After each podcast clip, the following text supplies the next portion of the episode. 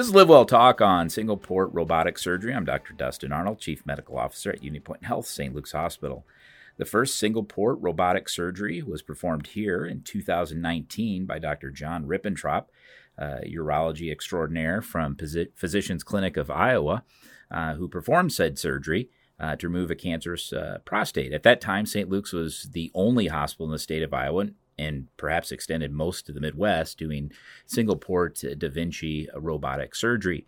Uh, it was initially released to a, a, number of hospitals, a limited number of hospitals in the world, but uh, we've been a leader in Eastern Iowa since its inception back in 2015. So join me today to discuss more about this, these advances being made in surgical procedures. Dr. John Rippentrop, welcome. Yeah, thanks very much, Dr. Arnold. Appreciate being here. Now, first thing, robots.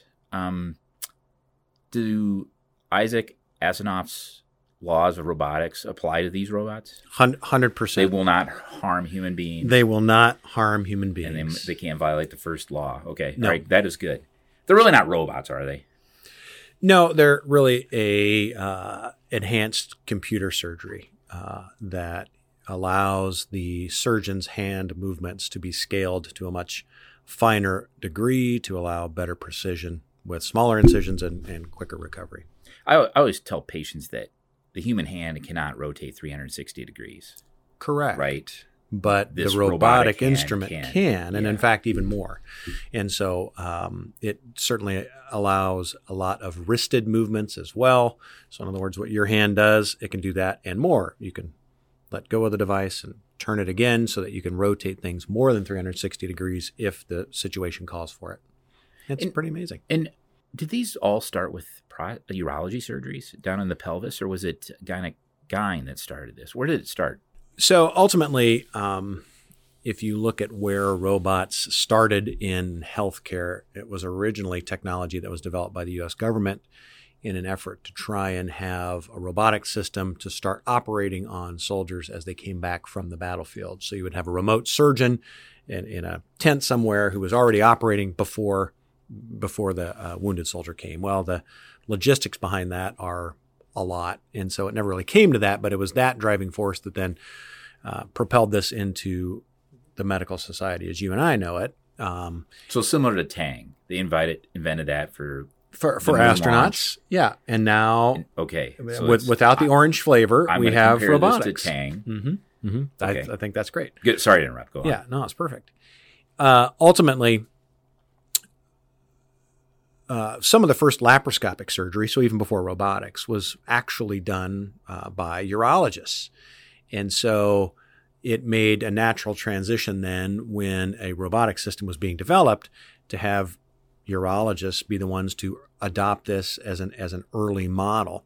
And really the pelvis, the human pelvis, specifically in this case the male, is a great place for this to be used. It's a very small space. It's very difficult to operate with with your hands down there because there's not a lot of working space.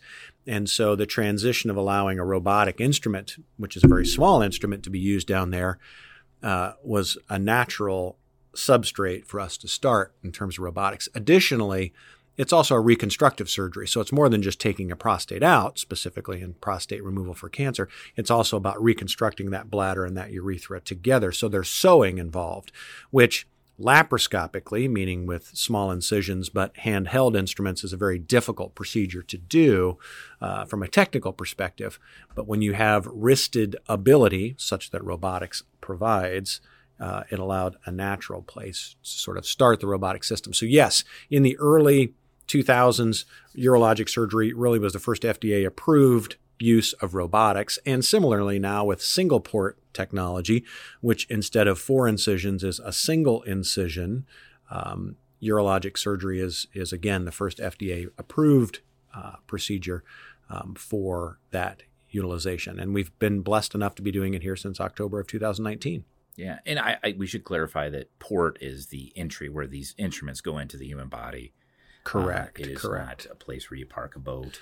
No, they're much okay. much smaller. These would be bathtub That'd boats. Be so how when you can uh, consolidate into one mm-hmm. entry, single rather than four, uh, how big is that compared to the little small yeah. incisions.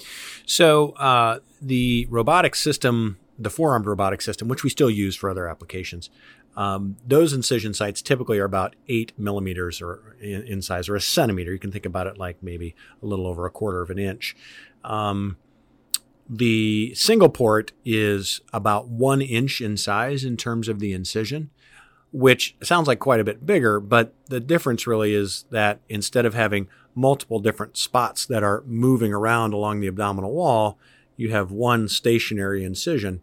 And the interesting part about this is then all the instruments actually go through this incision through a through a little uh, what we call a cannula, which looks like a great big straw, and then they all deploy on the inside of the human. So so ultimately, it looks like Doc Ock from from Spider Man is that the instruments get inside and then they kind of deploy out so that you can use them in a wristed fashion. It's really pretty amazing.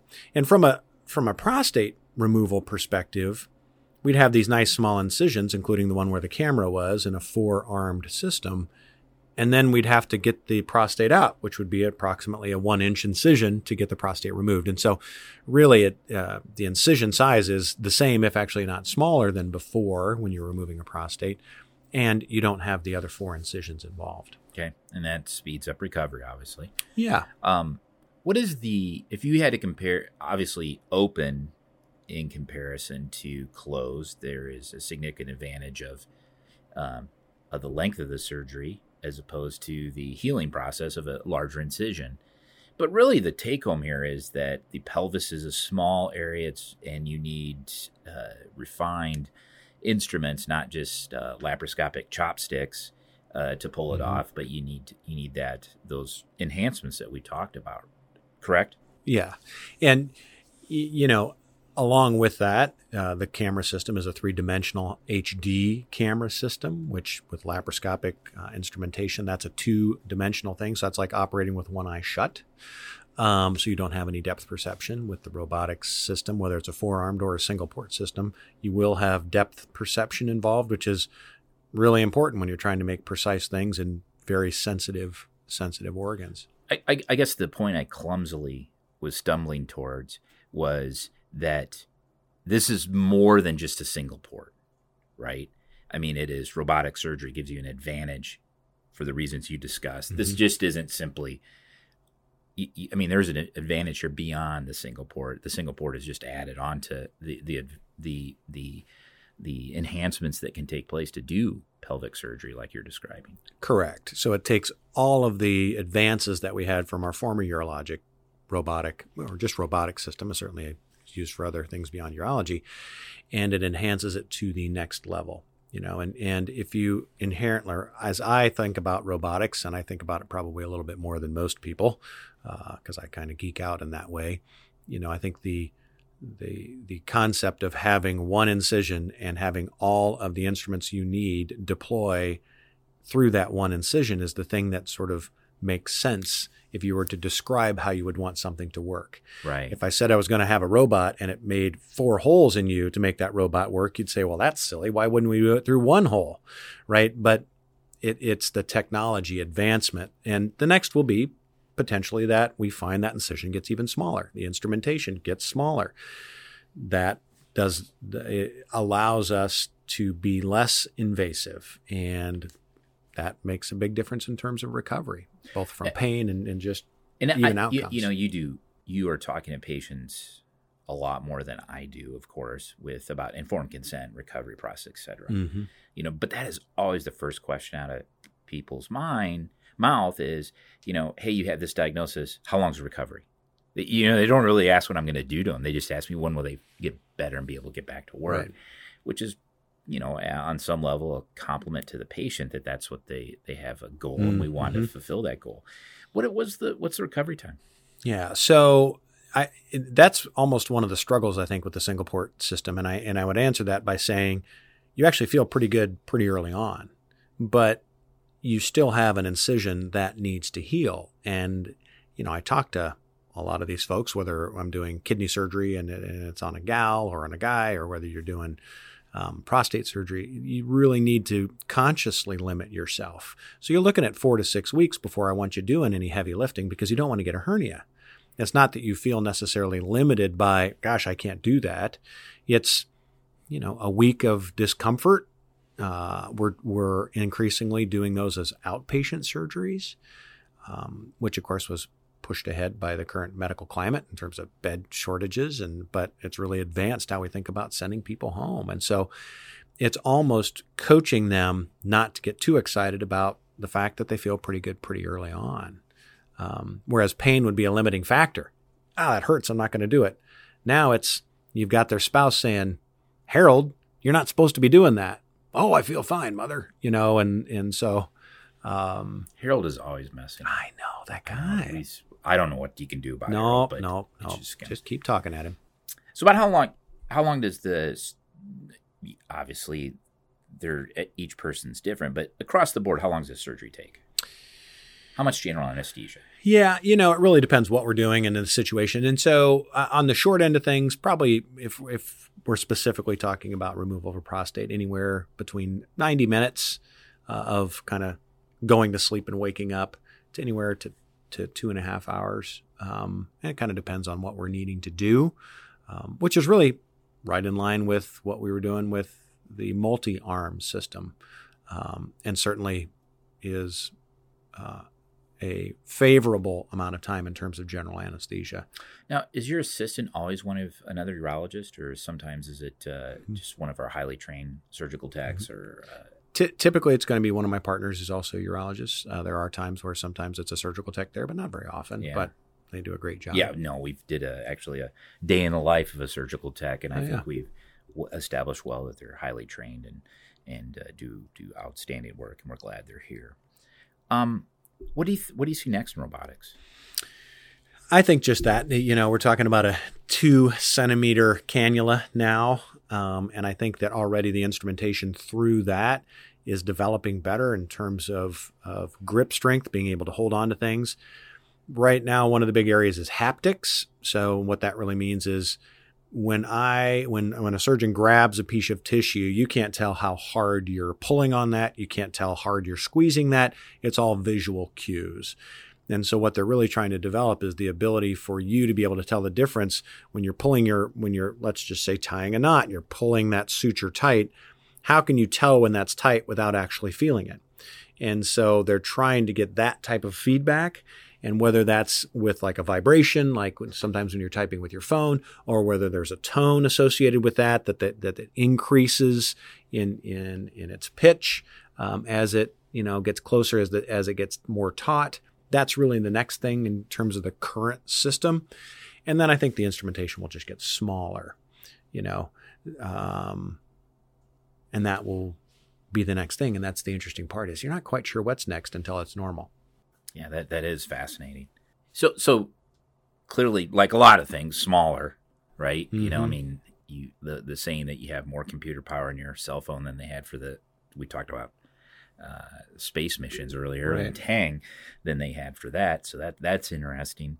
Well, do you see any other um, uh, as far as like maybe speed of the surgery or um, along those lines? You or, know, or do you think at some point you're going to be able to do more type of surgeries this way? I think the number of surgeries or the types of surgeries that you can do with this are really limited only by your imagination. Okay. Frankly, I think that there are, are already surgeries you would never have thought you would do robotically that people are doing robotically. Their argument can be should you and, and based on the incision that you need when you're done to get things out doesn't make sense, but you know that's that's perhaps an argument for another day. Um, so when it when it comes to speed associated with surgery, you know, I one thing that I often tell folks who come along and are learning robotics is, you know, never confuse speed with quality but certainly repetition offers efficiency. And efficiency then usually equates to decreased operative times. Now, that's not to say that having a longer surgery means that you had a worse surgery, but I think perhaps what we're going to see in terms of the marrying of technology is we will be able to use a three dimensional CAT scan or an MRI that's reconstructed uh, for the robotic system and that you can actually do the procedure in advance. you can actually practice the procedure in advance and say, oh, I'm taking out part of a kidney. Here's where the blood supply is. I'm going to generate this model in advance and go through and think about how specifically for that patient. Specifically for that patient. So not some sort of. Uh, now, if you wanted to take that way down the road, you could say, well, we're going to hook you up to the robot and like a 3D printer, have, you know, the computer model do it for you, sort of like an autopilot.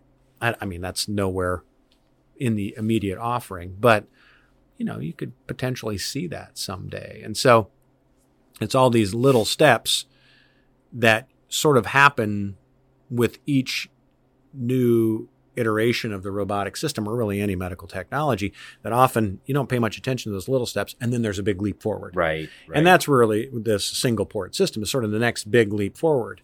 Um, where it goes next, I don't know. I'm excited you know, to be here to find out. I've said in other podcasts that, uh, you know, I think urology uh, was one of them.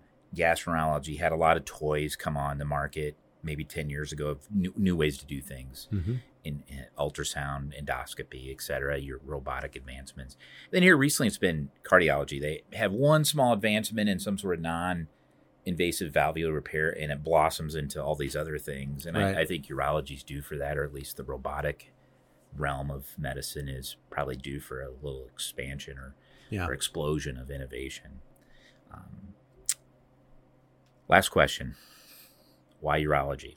I, I, mean, you weren't smart enough to be internal medicine. That's given. You know, and I know, yeah, you, I know you freely admit that. Uh, hundred percent. Yeah, I actually lost a bet.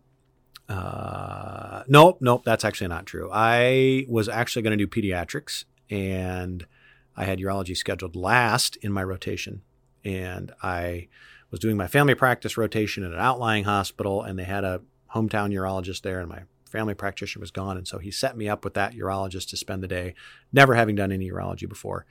And we took care of a couple of kidney stones and we took a kidney out for kidney cancer. And the guy really enjoyed what he did and he was fixing people. And he, we did some clinic and his patients just all, I mean, it really got along really well. And I, and it just made sense to me that I could go into something where you can have a good standing relationship with patients over time and develop a relationship with them because we see our patients for a long period of time, depending on what we're doing, which is great because I love that relationship. But you could also fix things. So it wasn't like you were just slapping another medication on their blood pressure, which probably would never get better, but at least you're making their blood pressure better while they're on the medication. You can actually fix a kidney yeah, stone. I, th- I, think urology is one of those specialties where you have a problem and you can fix it. Mm-hmm. Um, and it's you're not just modifying the course of that problem. You're actually resolving it. Yeah. You know, and that was uh, appealing uh, to me. Yeah, I, I, can see that. That that uh, that does uh, that does make sense. Um, that and you're not smart enough to be an internal medicine doctor. Like and I, I, lost a bet. Yes, of course. Mm-hmm. You know. I just want to give a shout out to Unity Point St. Luke's about their approach to robotics since the beginning of 2005, because they have always tried to maintain a safe but cutting edge approach to embracing this technology. And that's always meant capital investment. That's meant spending money because you don't get paid more to do it robotically. So, this is really something that St. Luke's Unity Point has provided and wanted to give really to the people of Cedar Rapids and now the surrounding area because we're seeing this as a tertiary referral area. And that now is even present with this single port system. We're still the only place in the state that has this. It's not at the University of Iowa. You know, it's not anywhere else in the state of Iowa. And that's because of an investment that was done in 2019. And there's a lot of reasons why that hasn't happened since. You know, there was 2020, there's COVID, and everybody kind of lost their budget. But St. Luke's has stuck with that and wants to keep sticking with that. And what that results in is people who want to come here to have their health care done from all over the state and beyond. And that really says a lot about the vision of, of Unity Point St. Luke's and what they think about in terms of technology. And I think that's really laudable, commendable, and you know needs to be recognized. I, I've yet in my leadership position to be in a meeting where we did not prioritize patient care. Yeah. And then we figured out the finances afterwards. Yeah. You know, um, that, that, and that's, that's why I continue to do my job and I love it because we really are making a difference in people's lives. And that's, yeah. that's, uh, uh, that's important. It's fun to be affiliated with that too, because yeah, it's it exciting is. for me, you know, to want to push that stuff ahead and to have the backing of a place like this is great. Well, so thank you, thank you to you guys. You, have been a leader and an easy partner to work with, uh, to yeah. collaborate with. Yeah, appreciate it. Well, hey, thanks for joining me. This yeah, is Dr. Happy John, to be here. John Rippentrop from Physicians Clinic of Iowa uh, to discuss robotic surgery. He really has led the program for uh, since I've been the chief medical officer, uh, which goes back to 2011. Hard to believe. Uh, and if you have more uh, questions to to learn about, please visit our website at unitypoint.org and click on the surgery section where you'll see all the information about robotic surgery and even some videos of robotic surgery. Thank you for listening to Live Well Talk On. If you enjoyed this episode, don't forget to subscribe. And if you want to spread the word, please give us a five star review and tell your family, friends, neighbors, strangers about our podcast. We're available on Apple Podcasts, Spotify, Pandora, or wherever you get your podcast. Until next time, be well.